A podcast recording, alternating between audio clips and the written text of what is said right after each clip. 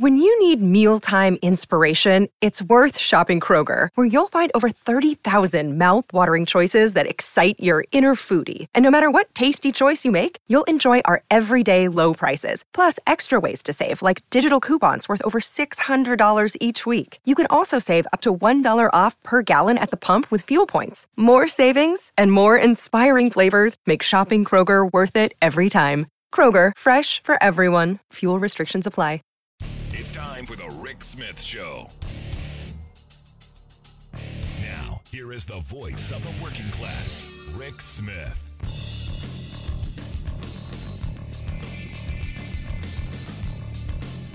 And welcome, brothers, sisters, working class heroes. This is The Rick Smith Show.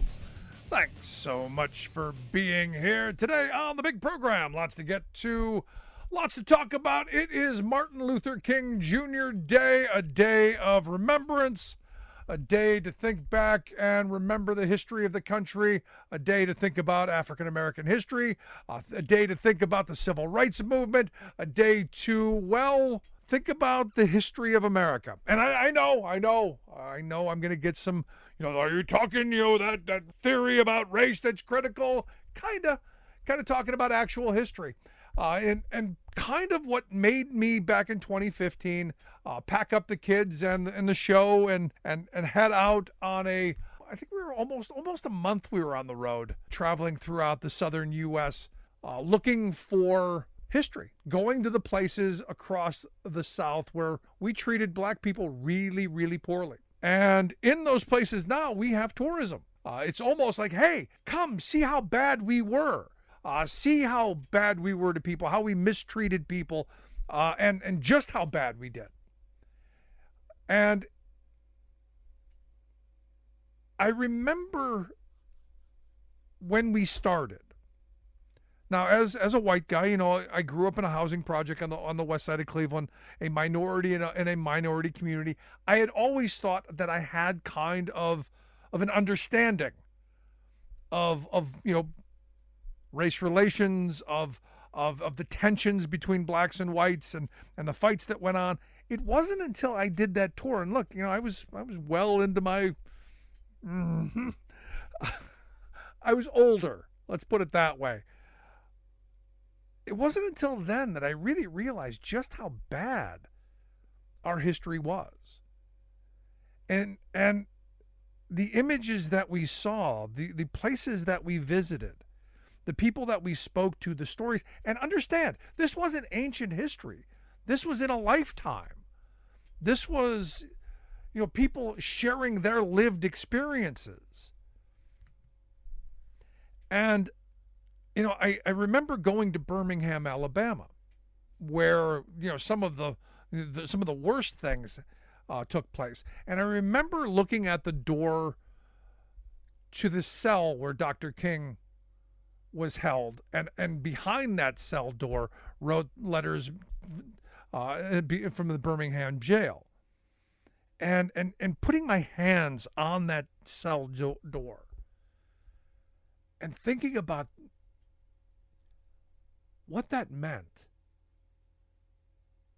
and how far we've come as a country and, and how much further we need to go and and the divisions that that that it's caused. And and what it meant to, to everyone and the, the thing that kept coming up in in our trip is that race was always used as the dividing tool to keep people against each other for economic purposes. And for me, it's always been about the economy. It's always been about ensuring that people can put food on the table, keep a roof over their head. Anybody who's watched this show or listened or or paid attention to us over the years knows that that's the focus. I've always believed it's not about white or black. It's not about red hat or blue hat. It's about green. It's about money. It's about the economy. It's about workers getting a fair share of the wealth that their labor creates. It's about ensuring that families have enough food to put on the table, about kids having opportunities. It's about that American dream. It's about that thing that I grew up believing in as a kid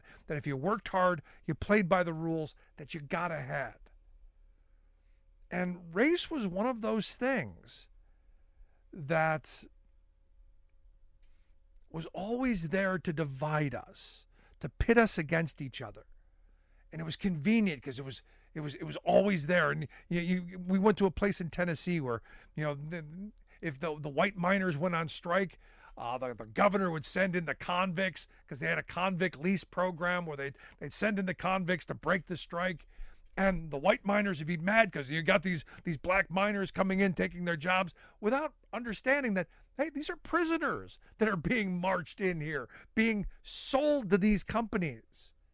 And it's really the it's the wealth class, it's the moneyed interests who are screwing both both sides over. And what I came away with, and what I, I come away with every every time I sit down and I think about this is the sooner we we put we heal this division, the sooner we figure out how to to bridge this gap, the sooner we're able to unite and go after the real problems. And that's the people who have been lining their pocket at our expense. And Dr. King understood that. I mean, you know, I I found it interesting that, you know, when you when you go to his um, his center in Atlanta, that, you know, Coca-Cola is right across the way. And, you know, big sponsor and, and lots of money went in there. When that's the target of who he was going after. You know, what good is it that you can sit at a lunch counter if you can't afford to buy a hamburger? What good is it that you have rights if you don't have the ability to participate? And that's always made sense to me. So for me on Martin Luther King Jr. Day, I always read uh, the, the, letter from the Birmingham jail. That's one of those things that I, where my mind goes, and and I think about that that history tour never meant that much to me before, before that tour. But going and, and being in those places and hearing those stories, it, it changed me. And this is why I think history is so important. Why I think actual, real history, not propagandized um, nonsense like we see coming out of certain talk show hosts, little university things but actual history, lived experiences. That's important. And on this day, I hope people I hope people will will take the time to well read the letters, read the letter. It is fairly lengthy. And and think about, you know, how do we heal this rift?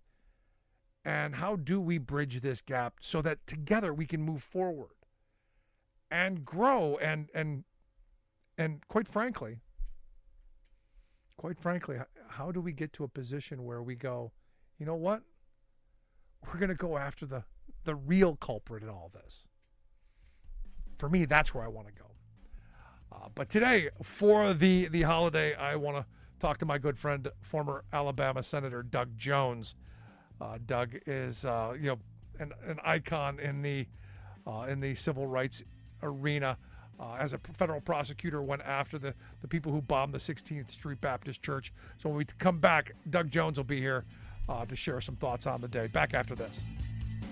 I'm Rick Smith, and this is Labor History in Two. On this day in labor history, the year was 1941. That was the day that black labor leader A. Philip Randolph issued a call for a march on Washington. He proposed the march to bring attention to the employment discrimination faced by African American workers. World War II was being waged across the globe. U.S. industries were booming. Tanks, planes, weapons, and munitions rolled off production lines. From 1941 to 1945, the United States would export more than 32 billion billion in goods as part of its Lend Lease program to Allied forces.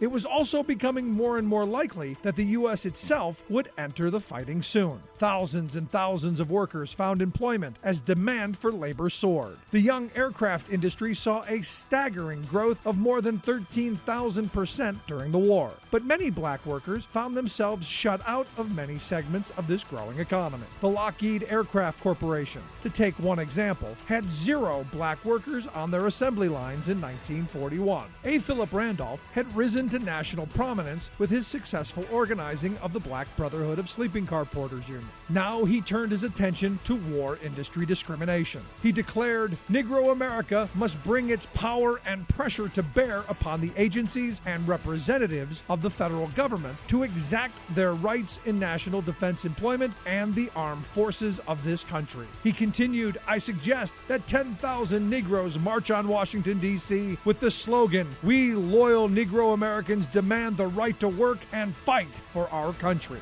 His declaration helped to launch a movement. His call for 10,000 marchers grew to a call for 100,000. The threatened march successfully pressured President Roosevelt to issue an executive order to desegregate war production. Like what you hear? Check out more at laborhistoryin2.com. Back to the Rick Smith Show. Now, here is Rick Smith.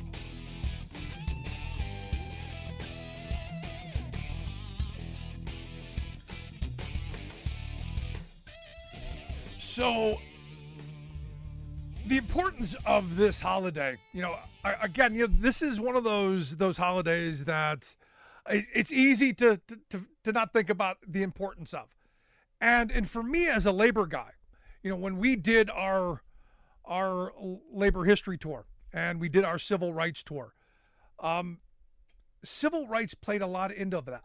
The idea that that race was used as a divider. It was used to keep people apart so that we were fighting each other instead of the bosses and the moneyed interest and that that was all part of the gig. That was part of the game. That was one of those moments that you go this is why we need to be if not just for, to do the right thing.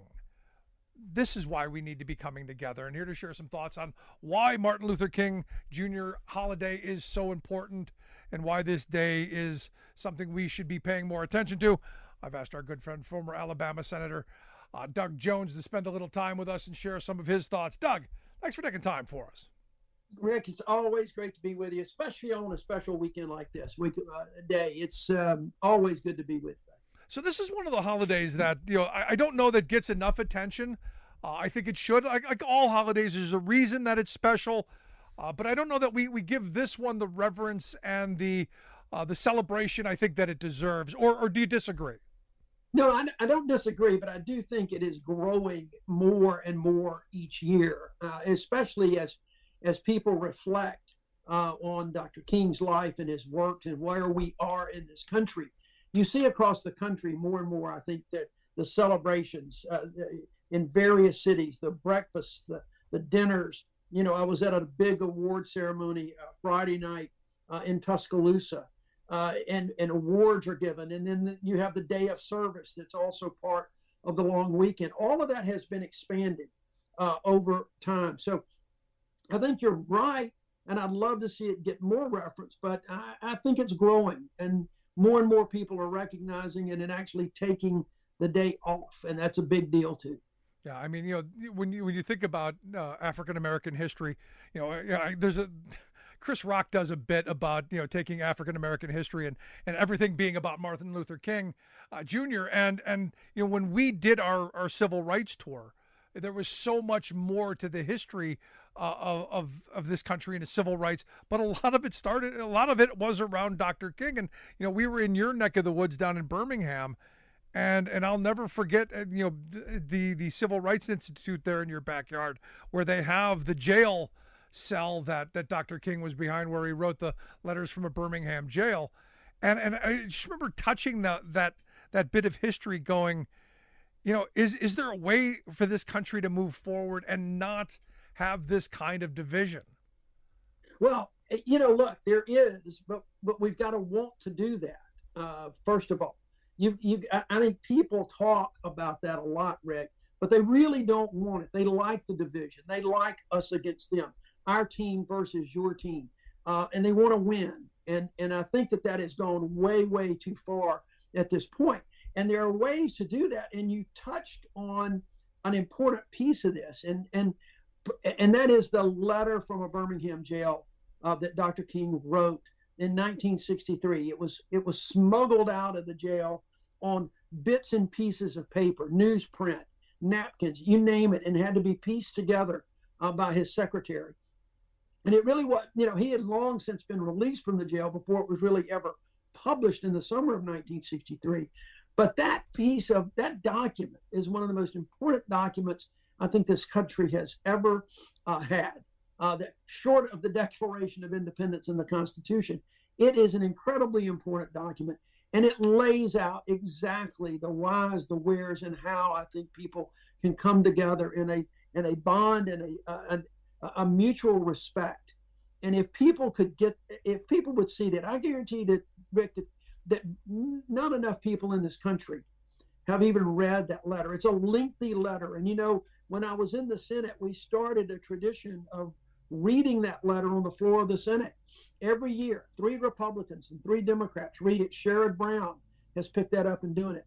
I, I think it starts from the teachings um, that Dr. King espoused and so many others, and that, that that followed that. And we can get back to that if people want to do it, if they truly want to get back to there. And I think that's the tougher part is getting people to realize how important it is to do it. Yeah, I, I, go back to you know, you know since I, I, like quotes sometimes. You know, the the quote attributed to Jay Gould: "I can pay half the working class to murder the other half," and race is one of those one of those dividing lines that the wealth class has always been able to use to keep people divided. And you look at one of the things that's that's happened you know in this country over the last 40 50 years the the, the re-rising of inequality and the poverty that's that's happened and and race has been at the heart of of that division. And in my view and maybe you'll you'll agree the only way that i think we we we bring inequality back somewhere back to the sane is that we heal that that racial divide. Yeah you know look rick i, I think that th- that divide has expanded so much as america became a more diverse country uh, whether it is um, african americans hispanics uh, the Asian population that's growing. I think as America uh, grew as a country and became more and more diverse, and that's just, and, and that includes, you know, um, folks who are born of interracial marriages. Those kind, of, it all comes into play, and I, as that has happened, there has been more divisions based on race. I think people are afraid. People are scared. They don't want to see what they have uh, or have had, and they believe this country was built in a certain way. They don't want to give up what they this perceived power that they have or this perceived place in this country. And the fact of the matter is, this country, I think, was somewhat always destined to be a multiracial, multicultural uh, country. That we we were the melting pot. There was a reason we were the land of opportunity uh, more so than any country on, in, on the planet. And so people came to this country and they worked hard. And I think that as we continue that diversity, it is a tension. And it's a tension that I think we've got to teach people and learn the respect, but also teach people that we should celebrate that diversity. It makes us stronger. Uh, I am absolutely convinced it makes us stronger as a people uh, if we can celebrate that equality and celebrate that diversity but it's just just damn not easy, especially when you've got demagogues on one side who are just exploiting those divisions. That is a huge problem that we've got in this country right now. The people in power who want to exploit those um, divisions for their own political purposes. Yeah, and and you know you've got the other ones who are just in it for for the economics. You know, I look at sure. you know the right wing um, you know, the spin machine. I look at the the echo chamber. Who it's all about the daily outrage, and and the race card is is a huge part of that. But let me ask you, you know, on this Martin Luther King Jr. Day, um, you know, what can we learn from from his leadership, his activism? What can we learn from from him, and and how can we apply that so that maybe we can overcome some of these challenges, uh, and maybe we can maybe we can make some positive social and and political changes. You, you know, Rick, there's a I think there's a lot to, to Dr. King that we can learn from. But, you know, something that jumps out to me right now is he, the nonviolence, uh, the way he went about things. He continually, from day one, preached nonviolence, preached trying to be, do things in a nonviolent way. And, and I, am, I am very concerned in this country about the political violence that we're seeing every day, the swatting that's going on, primarily from the right, but we've had people on the left that have called in those those uh, those SWAT teams uh, as well. That is going to lead to some disastrous consequences at some point. And I think if people will s- step back, you may uh, people might agree to disagree with Dr. King on a number of issues. But the fact of the matter is, he talked about it. He discussed it. He persuaded people. He showed that that inequality uh, was not only immoral, but it was it was something that was holding this country back. I mean, we we we like to proclaim that we became a democracy when the Constitution was signed. That's not true.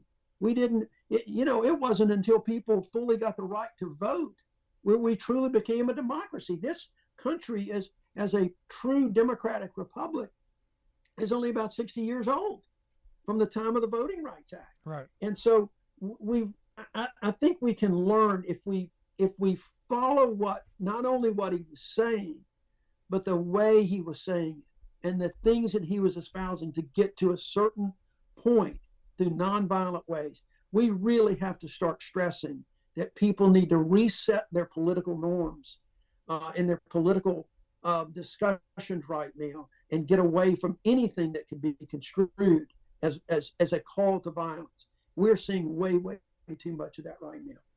What role do you think each of us can play in, in, in advocating for for social change, for, for, for social justice, for creating positive change? What what do you think we can do? I think it, it depends on where you are and what you do. You've got a you've got a microphone, Rick. I'm I'm looking at it right here, and you do it all the time. I, I, have been on this show with you before. I, we we've we've talked privately. Uh, we've had lunch. We've talked about this, and we do these things. And you've got a microphone. Other people don't have your microphone, but they do have friends. They do have family. They go to church. Uh, they go to other civic clubs, and they need to call out. You know in, in 1963, when the bomb exploded at the 16th Street Baptist Church, there was a, a, a young lawyer in Birmingham named uh, Charles Morgan. Chuck Morgan was one of the white lawyers who was trying to make positive change in Birmingham, the, the, the city that Dr. King described as the most segregated city in America. Um, the day after that church bombing, he gave a kind of a, a speech that he had that had just kept him up all night. It was one of those not planned speeches except until the bombing happened. And when he did so, that he he had, he essentially indicted all the establishment, uh, the political establishment, the social establishment, everyone, and he did it in a way that was not saying that they were bad people, but they were saying that it was our silence, the silence of the good people that Dr. King talked about, we allow this happen. Every time there's a racial joke that rocks the house with laughter, you know, we propagate and we give power to those people that that that planted that bomb. I think that we have to kind of call things out a little bit, even if it's people that we know and that we generally agree with. If they cross a line about any of this, we need to call them out. And we're seeing it. We're seeing it in the Democratic Party where we've got people now that have, have become so anti Semitic because of the war uh, going on between Israel and uh, Hamas right now. And we've got to stop that. We've got to pull people back to say, let's let's do. Th- we we agree that there are, are, are things happening that we'd like to see change, but we don't need to get to a point that we're calling, you know, that we're being as anti-Semitic and putting people in uh, violence. So I think individuals have to search a little bit deep and have to watch themselves uh, in what they say and how they're careful. But I think we also have to engage. I think we have to continue to engage with people that we don't always agree with, get out of our comfort zone, to, as, as I said, to try to reset the norms because we are we are way outside the norms that this country has been used to. Yeah, when you talk about the violence and and you brought up the 16th Street Baptist Church bombing, you know, it's one of those those moments that I will I will never forget when we did our civil rights tour back in, in 2015. We went through the uh, the Civil Rights Institute there in Birmingham, and and I've told this story a bunch of times where you know we, we went to there was a little case uh, that has the had the belongings of of the little girls in it, and um, you know, at the time, my daughters were you know some of, right right around that age, and Right. the purses in that case could have been my daughters, and and that that grabbed me, and even to this day, it still, uh, you know, it still grabs at the heartstrings. Yeah, no, I, I tr- trust me, I, I I know it full well. Uh, I can, I, I, as you describe it, I can see it. I can see it. I've I've I've, I've lived that. We used them in our, as exhibits, um, and it's um it, it's a powerful reminder of how domestic terrorism for political purposes took innocent lives. These children, those kids, those girls had not taken to the streets in Birmingham. They weren't out doing mischief. They were just innocent kids um, on a Sunday morning about to engage in a youth worship service. Um, and it's a stark, stark reminder. And, and I'm so proud of the way that Birmingham has come to acknowledge and accept um, and not celebrate, but but to, to some extent, you can use the word celebrate. Um, you certainly celebrate those those children and the lives that were lost because they were uh, the martyrs for freedom, uh, and it it really did arouse the conscience of this country when that happened. And and what I don't want to see happen are more violent acts that arouse the country. We seem to respond to that. And, and, and I'm not saying that that's not appropriate. It is certainly just the way we responded to the George Floyd murder. But we ought to be able to do that without there's somebody dying, Yeah. without an explosion, without a gun, without a, a, a knee on somebody's neck. We ought to be able to do that on a daily basis. And I think that that's exactly what Martin Luther King Jr. was telling us throughout his entire life. Last word on this. Uh, you know, what what's the message of the day for folks? Uh, what what do you think? You know, I- I think the message of the day is to not just celebrate another holiday by taking off work and by sitting around and watching or, or even working around the house. I think today should be a day of reflection. You know, July 4th is a day of celebration of uh, with fireworks and barbecues. We celebrate Veterans Day and we go to the parks and we do these things. Martin Luther King's holiday should be a day of reflection about who you are, who we are. And that, I think that that is, is something that if I think if people would just take that time and really reflect on where we are as a country, the ideals that he espoused and where we need to be and who, what we, as you said a minute ago, what individual, what I, can I do to make this country live up to its ideals uh, of America and equality? I think that that's the message. Yeah, there you go. Uh, Doug, uh, I got to take a break. Uh, for the folks watching on Free Speech TV, thanks so much for tuning in. We'll see you back here next time. For our radio affiliates, we're going to take a quick break and back right here with Doug Jones, the former senator from Alabama. Uh, for folks, uh, if you miss any part, portion of the program, download the podcast. Always there, always available. Wherever you get your favorite podcast, you'll find ours. And of course, if you miss any portion of the program, get it there. Also, you can email me, rick at the ricksmithshow.com with any thoughts, questions, comments. Back after this.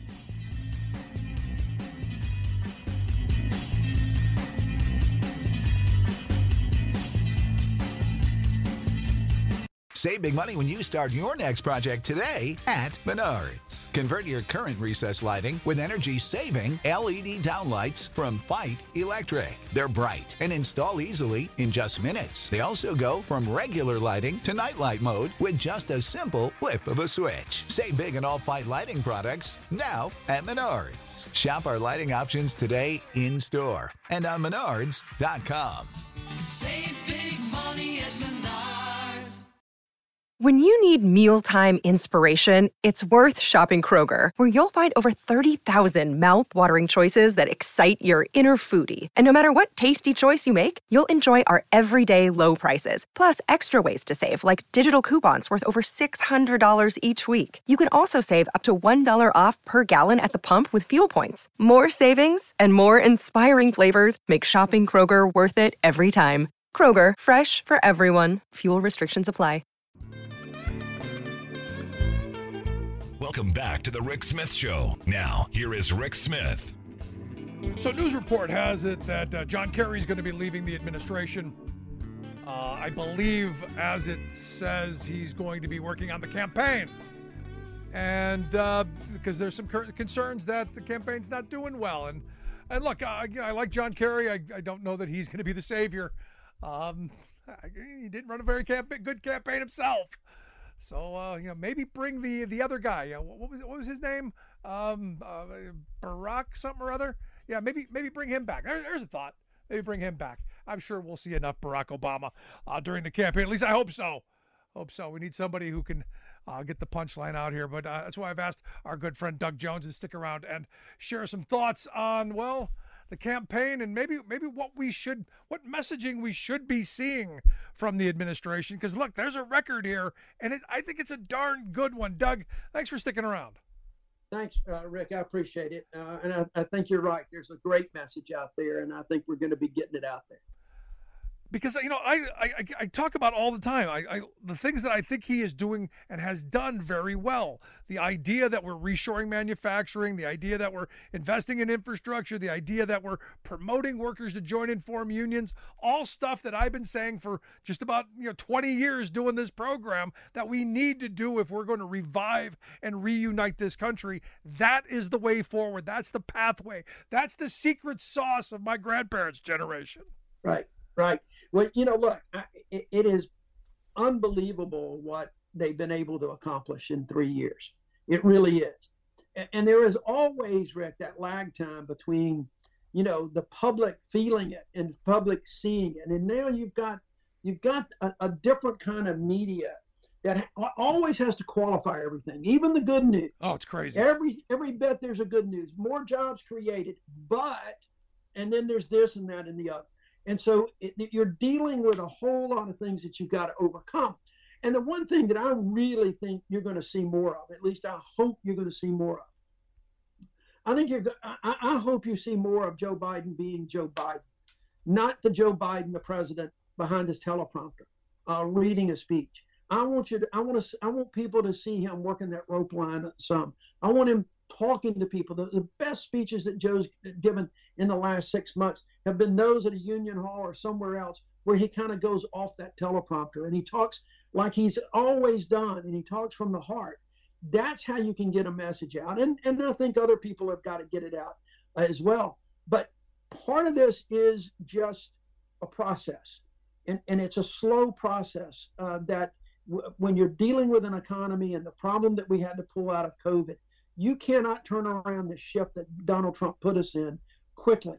And it is taking time, but it is working. He is building this economy from the bottom up and the middle out, just like he said he was going to do. It's a sea change. It is a sea change in how we approach uh, things. And I, I, I think people are beginning to feel it. The confidence level, all polls are showing people are having more and more confidence.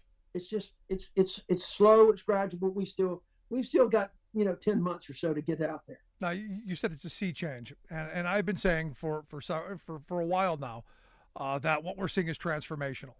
Uh, the, this move away from neoliberalism, and I know most people's heads start spinning when you use words like that.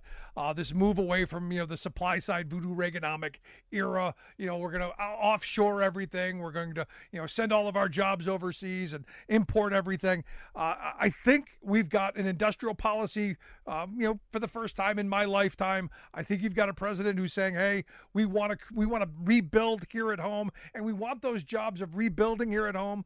To be good family sustaining wage jobs and I, I, think that's important and i don't i don't think it can be said enough and reinforced enough how transformational that is Totally agree, hundred percent, Rick. Uh, you know, it's it's one thing to just to come up with a slogan like "Make America Great Again" and we're going to bring jobs back over here and not do it.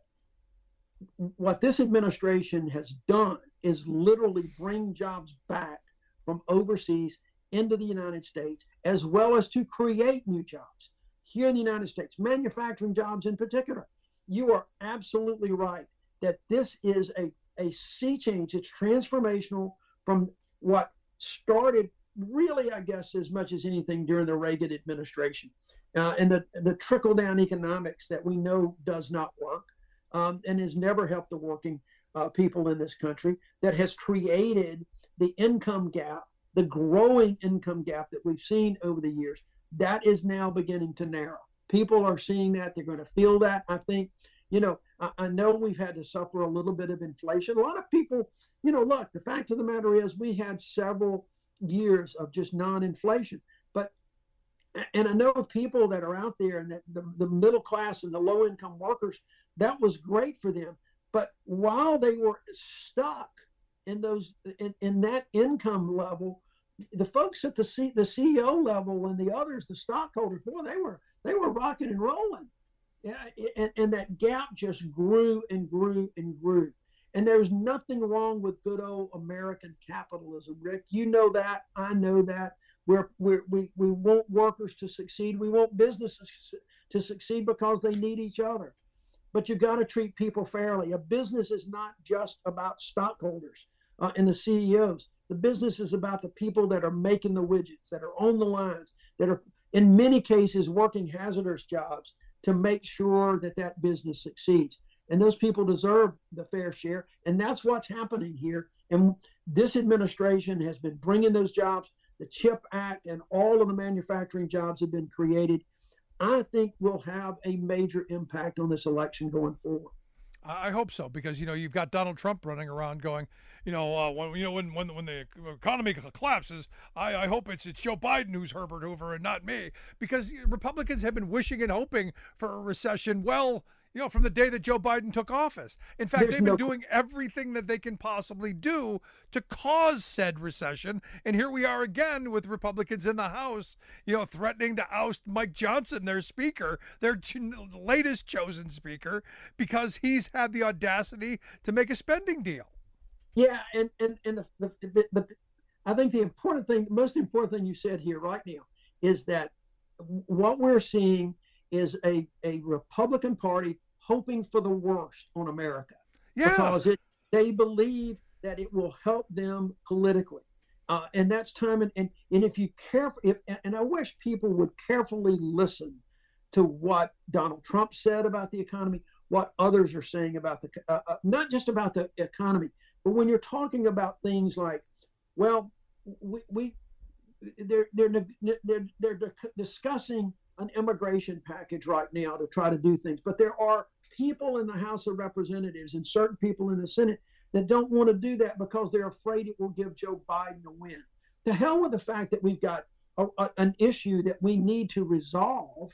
You know, they're more worried about who's going to get the credit for it, and they're afraid they're not going to get the credit for it. Yeah. That is not the way to govern. You cannot govern, and that is also, by the way, that is not a leader. That is not a public servant.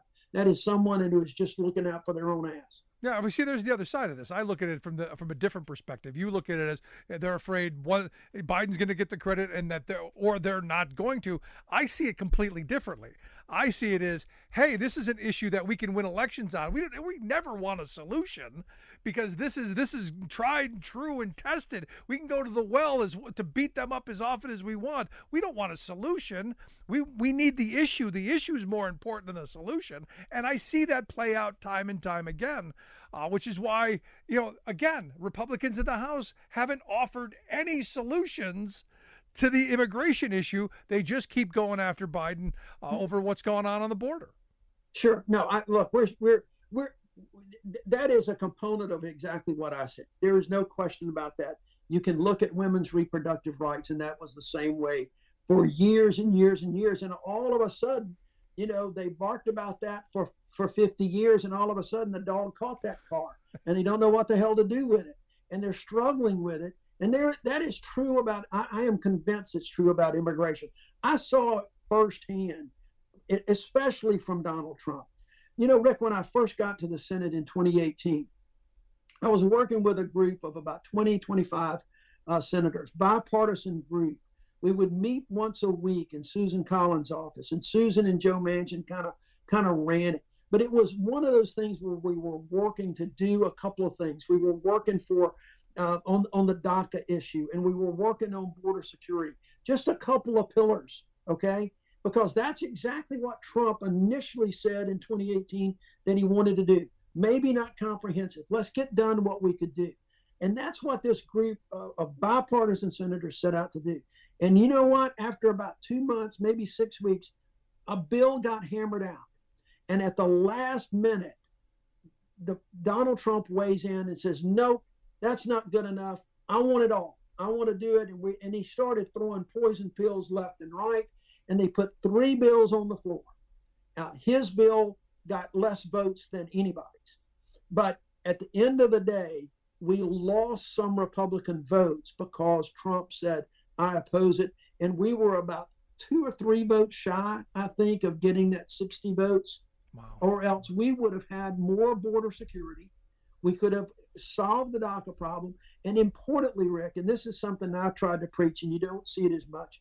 Importantly, we could have proved to the American people that we can get some things done. And that if we can work on this one, then let's move to the next issue and do it in a way that you don't have to have these huge bills. See, that's the biggest thing for me. You know, and, and every conversation I have with with conservatives who throw up their hands and say, "Oh, they're all corrupt, they're all no good," that's the thing. Uh, it's it's the you know, when they talk about smaller government, you know, what they're really saying is they they want ineffective government because it's what they've come to expect. Um, it's it's what's happened over the last 20 years. Uh, things don't get done. They don't see things happening, and and that plays right into the hands uh, of Republicans who say, "Look, you know, government can't do anything. Watch us do nothing." Uh, this House of Representatives, the worst house in Yeah. well, at least my lifetime, if not in history. Oh no, there's no question. I mean, if they want a, a, if they want a, a representative government that doesn't do anything, all you have to look to is this House of Representatives. And every time a speaker gets something done, like this spending bills, like Kevin McCarthy did, uh, you know, the agreement with the president on uh, the the debt limit, it costs them. It costs them dearly because of these renegades that you've got uh, in that caucus, and that is just that is not the way this country was founded. It was not what our the founding fathers intended or envisioned with the way the House of Representatives should work. So how do we take that and, and move that into messaging to get votes, to get people to say, look, you know, we can't have four years of Donald Trump. We can't have four years of Nikki Haley or DeSantis or uh, any of the other clown show. Uh, that we're we're on the right path. Uh, Joe Biden's the steady hand, uh, the calming hand uh, that's going to keep us moving in the right direction, slow and steady, and and keep us on the right track. How do how do we use this moment? Uh, and then maybe I don't know, maybe increase the number of, of, of Democrats in the House so that we get some stuff done. Uh, how do we how do we use that? you know, look, I think we just have to continue to be consistent in the messaging. And we don't, and, and we need to make sure that we're not fighting among ourselves the way that the Re- Republicans have been doing. And we, and that happens way too much with Democrats. At the end of the day, we, we have a big tent, and that's the way it should be with the Democratic Party. But sometimes it's the when, when things that there are some splits, they we get hurt by, by our own. We can't get out of the way of our own self with some things and some issues. And I think if we can continue to the message about what we're doing overall, understanding that not everybody is going to agree with us, but we're looking in a positive way. We're getting people jobs. We're getting people health care. We're, we're keeping America secure. With all of the chaos that's going on in the world that we don't have any control over, we are trying and doing everything necessary to keep NATO together, to keep our allies together. It has to be a consistent drumbeat, and it has to be a consistent drumbeat in those those few, Rick, those few House districts that are going to be competitive. More and more gerrymandering is creating this problem because all of those House Republicans that are renegades right now, they only have to answer to a very few people in their district. And they don't give a damn about anybody else in the district. They answer to those the, the, the far right, that base that uh, is creating the problem, and they're they're not responsive to anybody else. And gerrymandering has caused that. No, you're, you're right. So let me ask, ask you a last line of questioning because, you know, I've gotten into some trouble uh, here recently saying that I'm not fond of the idea of holding Trump off the ballot. I think he should be beaten at the at the ballot box.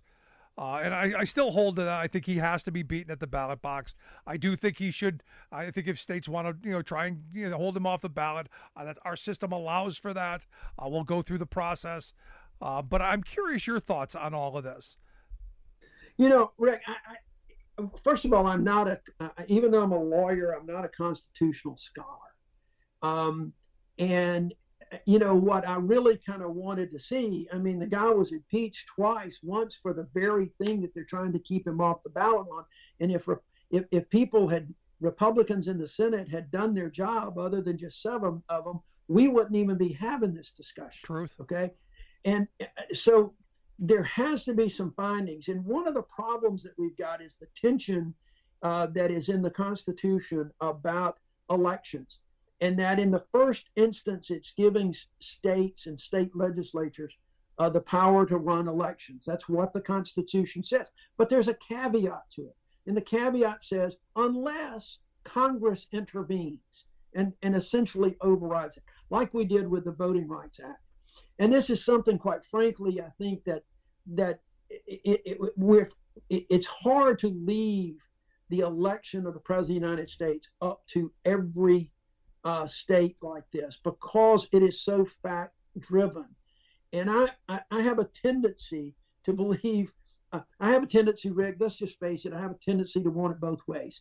On the one hand, I agree with you completely um, that that it need you know losing at the ballot box is the way to go here and but on the other hand factually um, there's th- certain things the house of representatives and the uh, january 6th committee did there are ways that i think you can do it the problem you've got is that 50 states this is not like um, different qualifications to run for governor in, in a state or the u.s senate in every state you it's it's a really complicated process. I think we're getting bogged down. The fact of the matter is, it is not going to get resolved between now and election day. He is likely to be on the ballot unless there are clear convictions on that specific issue. Yeah, I, I keep saying, look, he's going to be the nominee. Uh, it's going to be Biden. It's going to be it's going to be Trump.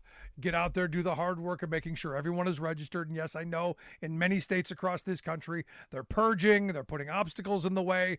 We got to figure out how to go over them, around them, under them, through them, whatever you got to do. But we got to make sure that people are registered to vote and that we get people out, more people out to vote uh, than they do, so that we don't have to we don't have to we don't have to worry about this. I, you, you got to get out and vote. Absolutely, voter engagement voter engagement and making sure people understand the stakes. There you go. Uh, and what's important. Doug, as always, I appreciate the time, my friend. All right, Rick. Uh, always a pleasure being with you anytime. Thanks so much. Our good friend, former Alabama Senator Doug Jones. I want to hear your thoughts. Uh, what do you think? Should he be th- thrown off the ballot? Or do you want the chance to go and, and vote him out? You want to throw the bum out? I want to hear your thoughts. Email me, rick at the ricksmithshow.com. Quick break. Right back. Stick around.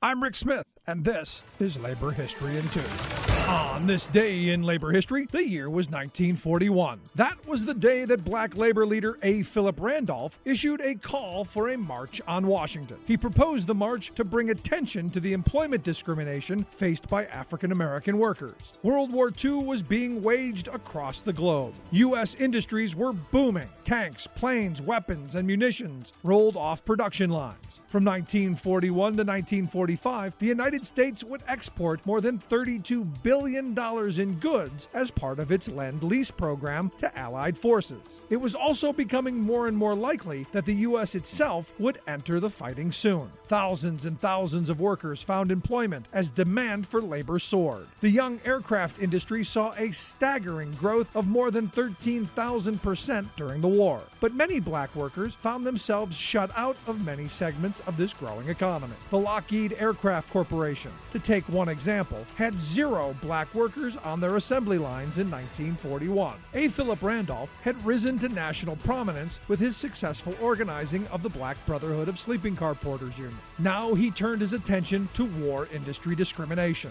He declared Negro America must bring its power and pressure to bear upon the agencies and representatives of the federal government to exact their rights in national defense employment and the armed forces of this country. He continued, I suggest that 10,000 Negroes march on Washington, D.C. with the slogan, We loyal Negro Americans demand the right to work and fight for our country. His declaration helped to launch a movement. His call for 10,000 marchers grew to a call for 100,000. The threatened march successfully pressured President Roosevelt to issue an executive order to desegregate war production. Like what you hear? Check out more at laborhistoryin2.com.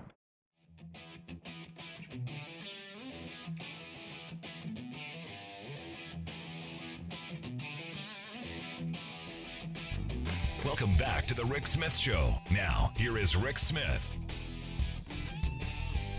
So I got to tell you, you know, I, you know, during the break, my mind went back to to the day when we were in Birmingham at the the Civil Rights Institute there. And if you ever have a chance, by all means, uh, stop and and and see the uh, the the the door to the prison, uh, Bull Connor's tank.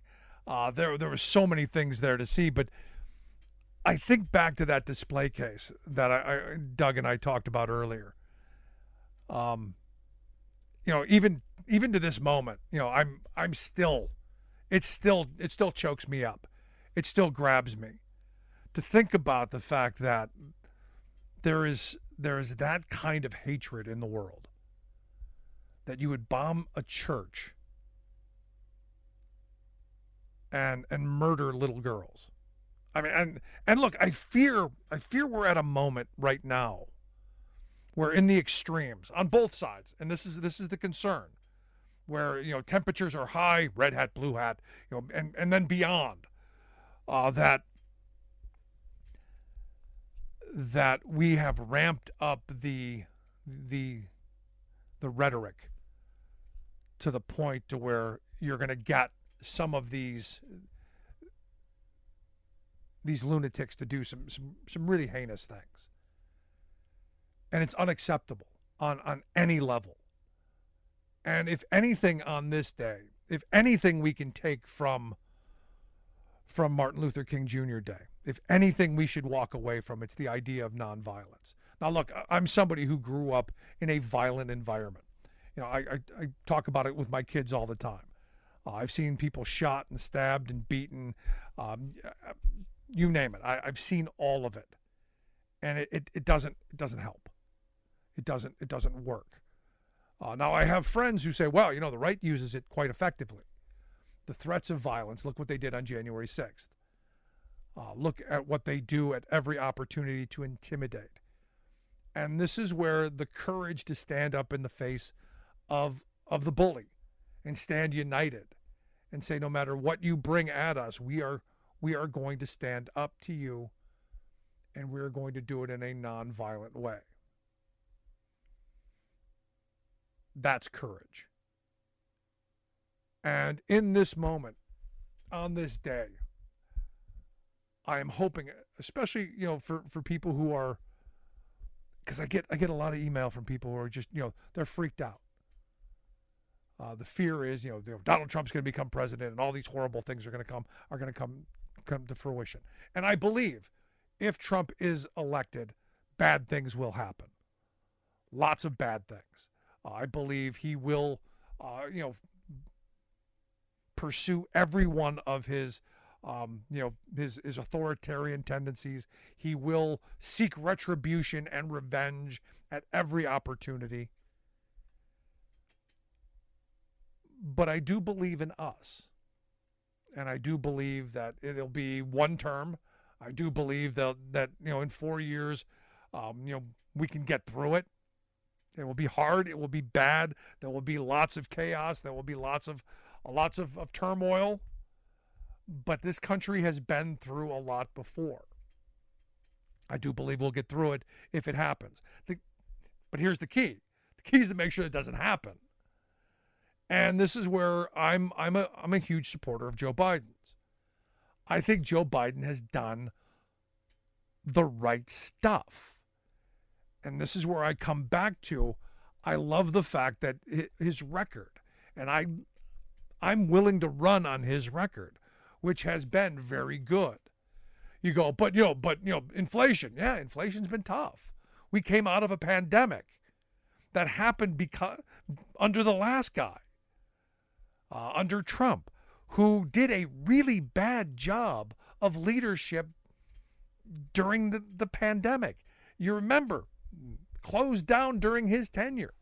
You know, but gas was, you know, 13 cents a gallon. Yeah, because everyone was in their homes. Nobody was driving you know, supply and demand. Nobody was buying gas. The oil companies couldn't give it away. So when we ramp back up, of course, prices are going to go up. Of course, people are going to demand goods and services. Of course, inflation is going to happen. Everyone knew that was going to happen. But I think what Biden has done well is get the economy back moving, shore up the supply chain, begin to reshore some manufacturing in key in key areas, micro chips. Think about that. Get some investment in infrastructure. And I know, oh my gosh, he's spending money. Yeah, we need to invest. We have not invested in infrastructure in a long time. And for me, that's huge. And the big part is to make sure that those investments, that money that's being spent, actually gets to working people. That that key component, and this is something I'm hoping that, that they, they hammer on, that he's going to he's going to usher in that that that that understanding that if you work hard and play by the rules, you do get ahead. That work is rewarded. That work pays. For me, that's a huge thing. And I got to tell you, uh, I, I like the guy's record.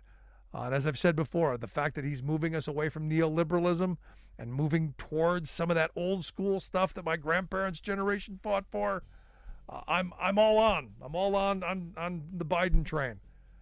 Uh, but that means you know the rest of us got to come along. Got to get Make sure you're registered to vote. Make sure you got your, your friends and your neighbors and your family members registered. If you don't want Trump in the White House, get registered and make sure you vote. Want to hear your thoughts, though? Email me, rick at the ricksmithshow.com. Thanks so much for tuning in. We'll see you back here next time. You've been listening to The Rick Smith Show. Email Rick at rick at the. Until next time, this has been The Rick Smith Show, where working people come to talk. Save big money when you start your next project today at Menards. Check out our great selection of garage and utility lighting options in stock, ready to take home today. We carry everything to help you illuminate whatever project you're working on. Shop garage and utility lighting products in store at your nearest Menards. You can also view all of our entire selection of lighting options today on menards.com. Save big money at Menards. When you need mealtime inspiration, it's worth shopping Kroger, where you'll find over 30,000 mouthwatering choices that excite your inner foodie. And no matter what tasty choice you make, you'll enjoy our everyday low prices, plus extra ways to save, like digital coupons worth over $600 each week. You can also save up to $1 off per gallon at the pump with fuel points. More savings and more inspiring flavors make shopping Kroger worth it every time. Kroger, fresh for everyone. Fuel restrictions apply.